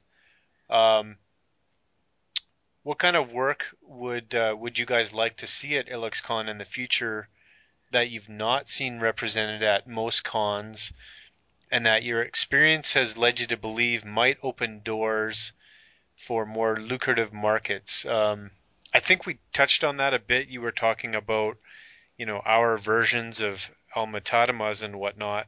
Um, is, is that is that correct? And is IlluxCon is the market growing enough that these things can progress down the same direction at the same time? Will the collectors meet up with the artists when the artists start making, you know, eight foot wide paintings that are an investment of, of a month of their time? Um, well, I don't think that that you know, I, but I don't, I don't think like that. You know, your versions of like Alma-Tademas and stuff specifically. Uh, I mean, but I mean, but just large major works. I think that's the thing. I mean, and we, we we're seeing it. We see more of it every year um, at the show, but we'd like to see even more yet um, because that's something else that that you know also is a factor when you look at the question of you know, well, how do you bridge the price gap between illustration and fine art? Um, you know, well, if you go to, you know, a major figurative art gallery, um, you look at some of the, you know, particularly some of the hot young artists, like look like a Jeremy Mann, um, you know, or, or many of those artists, you'll notice that they don't paint small. Mhm. Um, they're large and lar- that helps command a higher price. Um, I mean, to that extent, size does matter. Well, you've uh, had Jane Frank talk uh, a number of times, and one thing she does say is is size is the only the only tangible determiner of value. She says, you know, subject, quality are all, you know, completely to the eye of the beholder, but but size is a recognized, you know, tangible fact. And uh, you know, I guess you got to think about rich people have big houses with big walls. right. Well, that uh, that's sort of what drove the whole um, uh, abstract market. Mm-hmm. Easy to and cheap to produce at bigger and bigger sizes since and they were so quick to pump out. So um, yep, but, I, but you know, I, I, think exactly. But I think, but I mean, but you want to go, you know, you want to, you know, I mean, yes, it's really cool that you know Mark Fishman painted you know the gates of Valhalla nine feet high, um, you know, but finding a buyer for a nine foot high painting is a challenge. Uh, but like you said, this is our, our, our almost our version of marketing. Exactly. Uh, well, what you want to do is, you know, but but you know, if if I were going to go, I mean, I think a great range to have some work in, not everything, not exclusively, um, you know, but is to have have some stuff in that 30 by 40 to 40 by 60 range um, you know, where it's big. You know, it's noticeably large. It looks big. It seems big. It is not in any way small. But the average person can, in fact, still fit paintings of that size into their house. Um, and, you know, I mean, the reality is, you know, you, you show off a, a, a kick butt five foot high painting or four foot high painting or three, that's going to have a lot of impact. Um, you know, yes, you know, I, I, I, personally am curious to see what Mark Fishman shows up with this year when he actually has a museum wall that's 14 feet high to hang on. Um, you know, and, and and yes, you, you could, you know, you, you could get results from, from gigantic, but I don't honestly think you, it even needs to be gigantic. It doesn't need to be the raft of the Medusa. You know, um, it, it just, just needs to be substantive in size. I know a lot of people in the field don't paint a lot in that size bracket. You know, they're in the you know 12 by 16 to you know 18 by 28 kind of size bracket. Yeah, I mean, last year I did the exact same thing that you described with John Harris, where uh, I brought my work all 12 by 16 or 11 by 14 uh, because they fit in carry-on luggage. Mm-hmm. And then I packed the frames uh, in a separate luggage. And uh, in in the dark ballroom, you know, they didn't stand out because you know, a lot of detail, you know, in a work can make it even darker. And and uh, when you've got a room full of talking people and big pictures and chaos, it, it's pretty hard to grab people's attention when there isn't you know, something like a stop sign in front of your face. And and I particularly remember you, Pat, running around, you know, because you've got so much to do at the showcase. And I had to physically stop you and say, "Hey, Pat, look at my stuff here." and you stopped and gave me your, you know, sort of thirty second, uh, yes, I'm not going to be rude to you, um, token gesture, but then you were like, "Hey, wow!" You know, you you bent down, you looked at the paintings, you know, up close, and and you realized that you know that I had brought some good stuff. But if I hadn't, if I hadn't have grabbed your arm, you would have walked right by my stuff. Well, basically, at Ilex Competition, pretty pretty much, if you don't grab it, we will walk by anything. Mm-hmm. Uh, you know, by the time the show is, is underway, but you but you're, you you've you've got exactly the right, the, exactly the right point. Um, you know, you you you want you, you want to be able to make impact.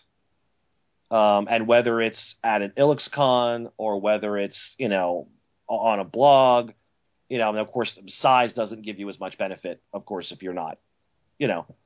Um, but even then, actually, you know, honestly, it does uh, if you're listing sizes.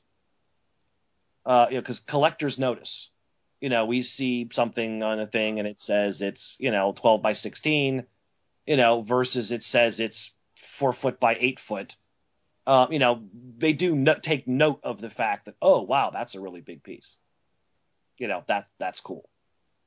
Um, you know, so I think that that would be the the the the, the biggest thing that I can think of about what we'd we'd like to see more of at the show would be more of those large and you know complex personal works that really showcased the absolute best that the artist is capable of. Mhm. And uh, do you have anything to say about the uh, the programming and panels for the next IlluxCon coming up? Excuse me. Uh, yeah, we will be. Uh, there will actually be more programming uh, at this IlluxCon than than previous IlluxCons. Um, you know, that's a it's a lot to deal with since it's the, sometimes that's the best stuff, and then you're like, I want to see the art. well, basically, because the show is a day longer uh, this year, um, instead of having two days of programming, there's three days of programming. And we've got more rooms for more tracks, uh, which is the advantage of dealing with the Baum School of Art for a lot of our programming space as opposed to Penn State, uh, as the Baum School, you know, cares about art programming and Penn State really doesn't.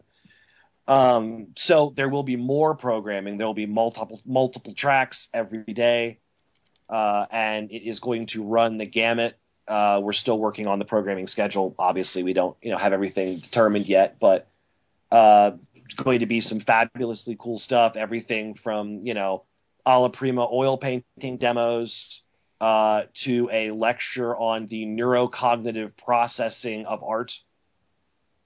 Um, to uh, uh, lectures on the the classic reima- reimagining fairy tales, uh, to a you know the usual art director roundtable, live crits.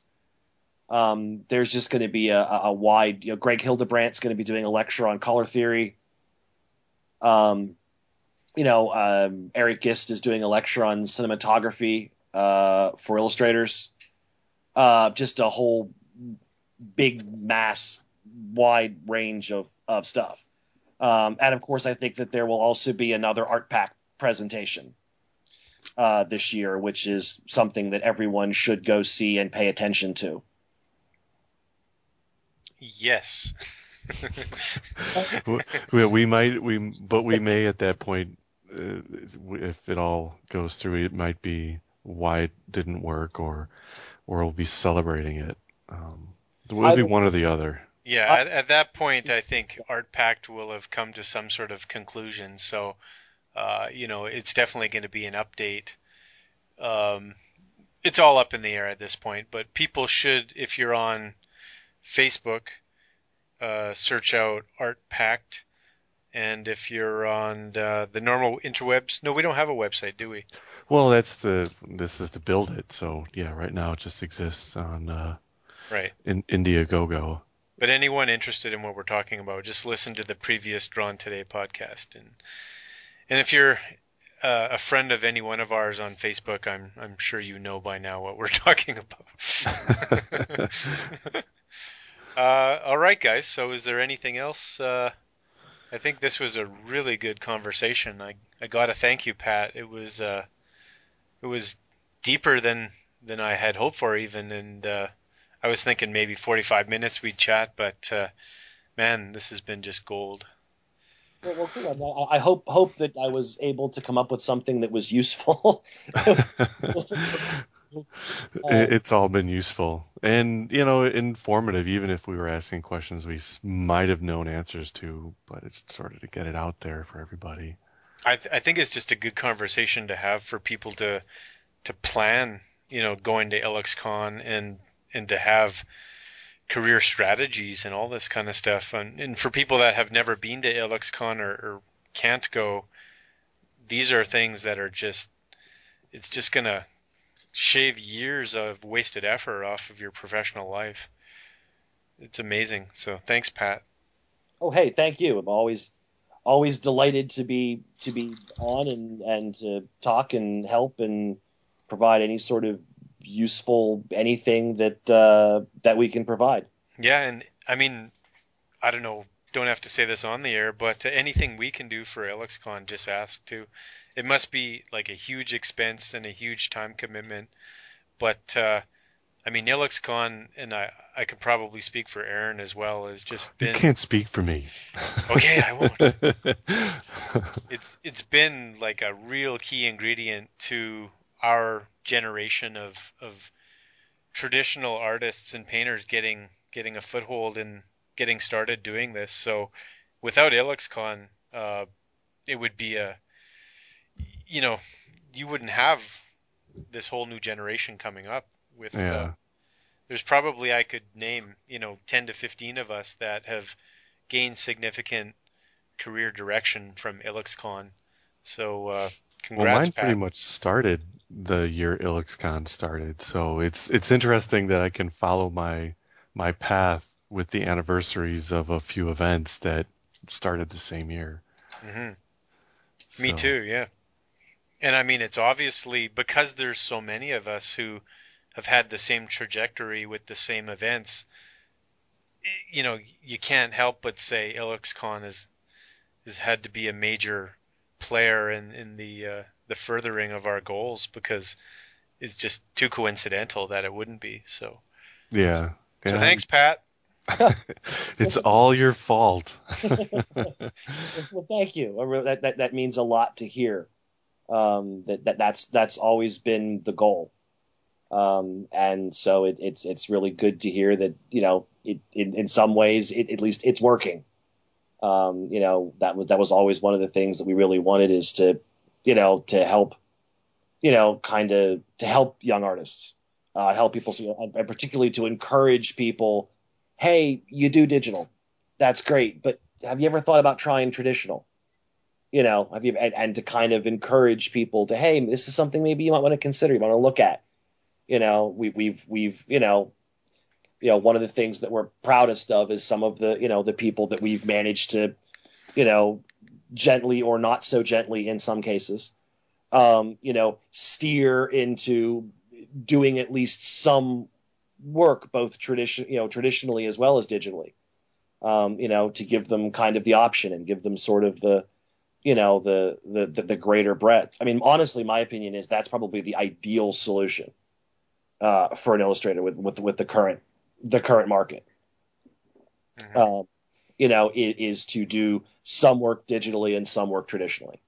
hmm But you know, with what you've said in the podcast, is is there's these complete new avenues too, with bringing in a new audience and defining yourself differently through through the collector market and, and different scale of works. So all these things just provide us with options, which is uh, really what we need at this point in time. Well, that, So- that that's that, that that that's that's literally the goal. I mean, that's literally what we we, we gave a presentation I think two years ago at IlluxCon. That's literally what what the goal was was just you know not to make people choose, not to do either or, not but just for you to have choices.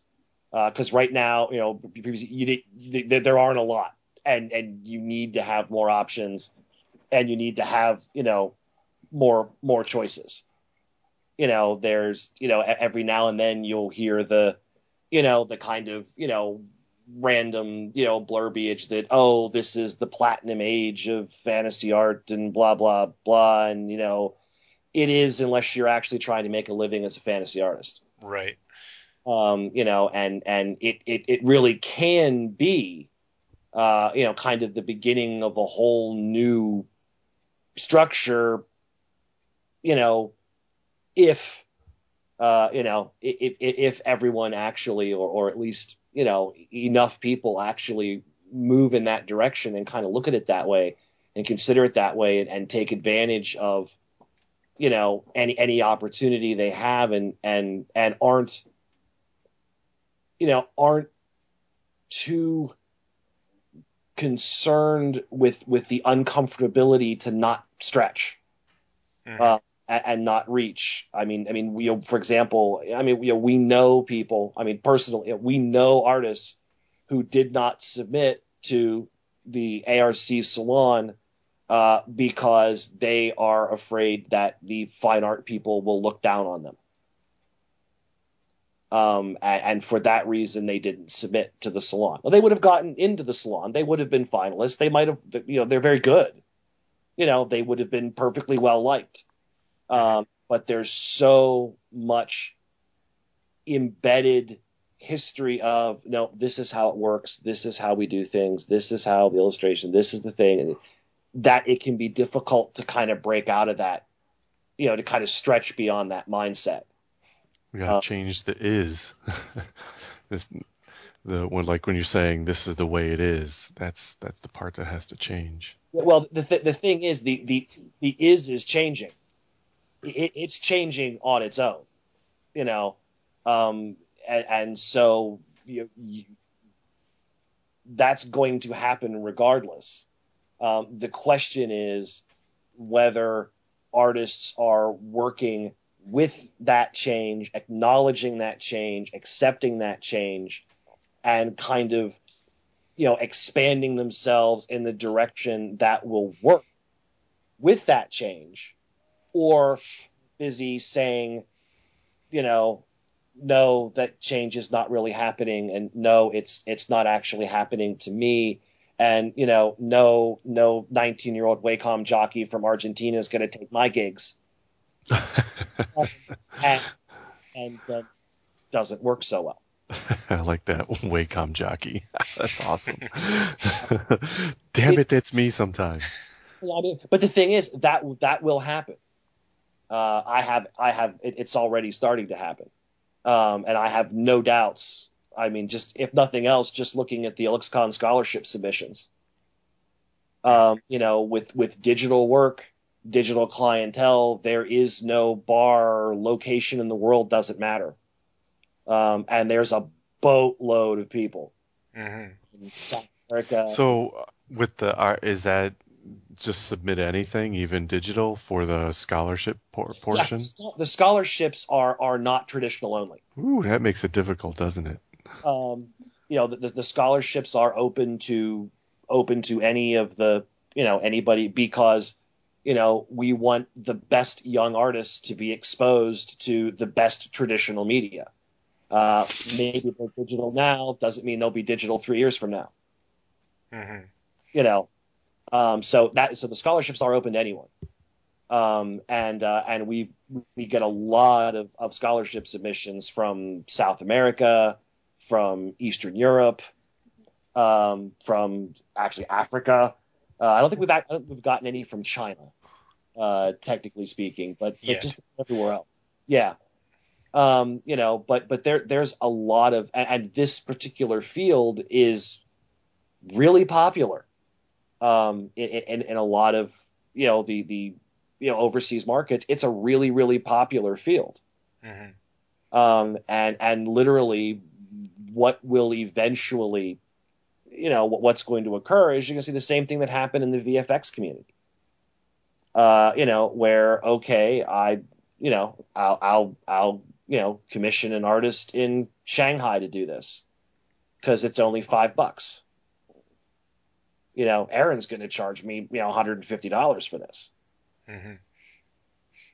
You know, no, it's true. I think you know we we all the guys, Aaron and I, the working illustrators, we know it. I mean, whenever you're doing a hundred and fifty dollar illustration that takes you two or three days, you know, it's it's right there in the forefront of your mind that uh, this isn't working as it is, and if it gets any worse, it you know you need options. So, thanks IlluxCon for giving us some options. well, we, we, we, we hope to continue to give you more and better options. Okay, uh, well, we hope everybody uh, coming to IlluxCon has their wallet full of options, and uh, well, thanks a lot, Pat. Uh, this has been super duper. So uh, maybe, Pat, you can give us the uh, PR bit of where we can find information about IlluxCon one last time. Sure, you can uh, find out all about IlluxCon either on our website, which is www.illuxcon.com, uh, or via the IlluxCon Facebook page if Facebook deems to actually show it to you, uh, which is uh, www.facebook.com slash IlluxCon.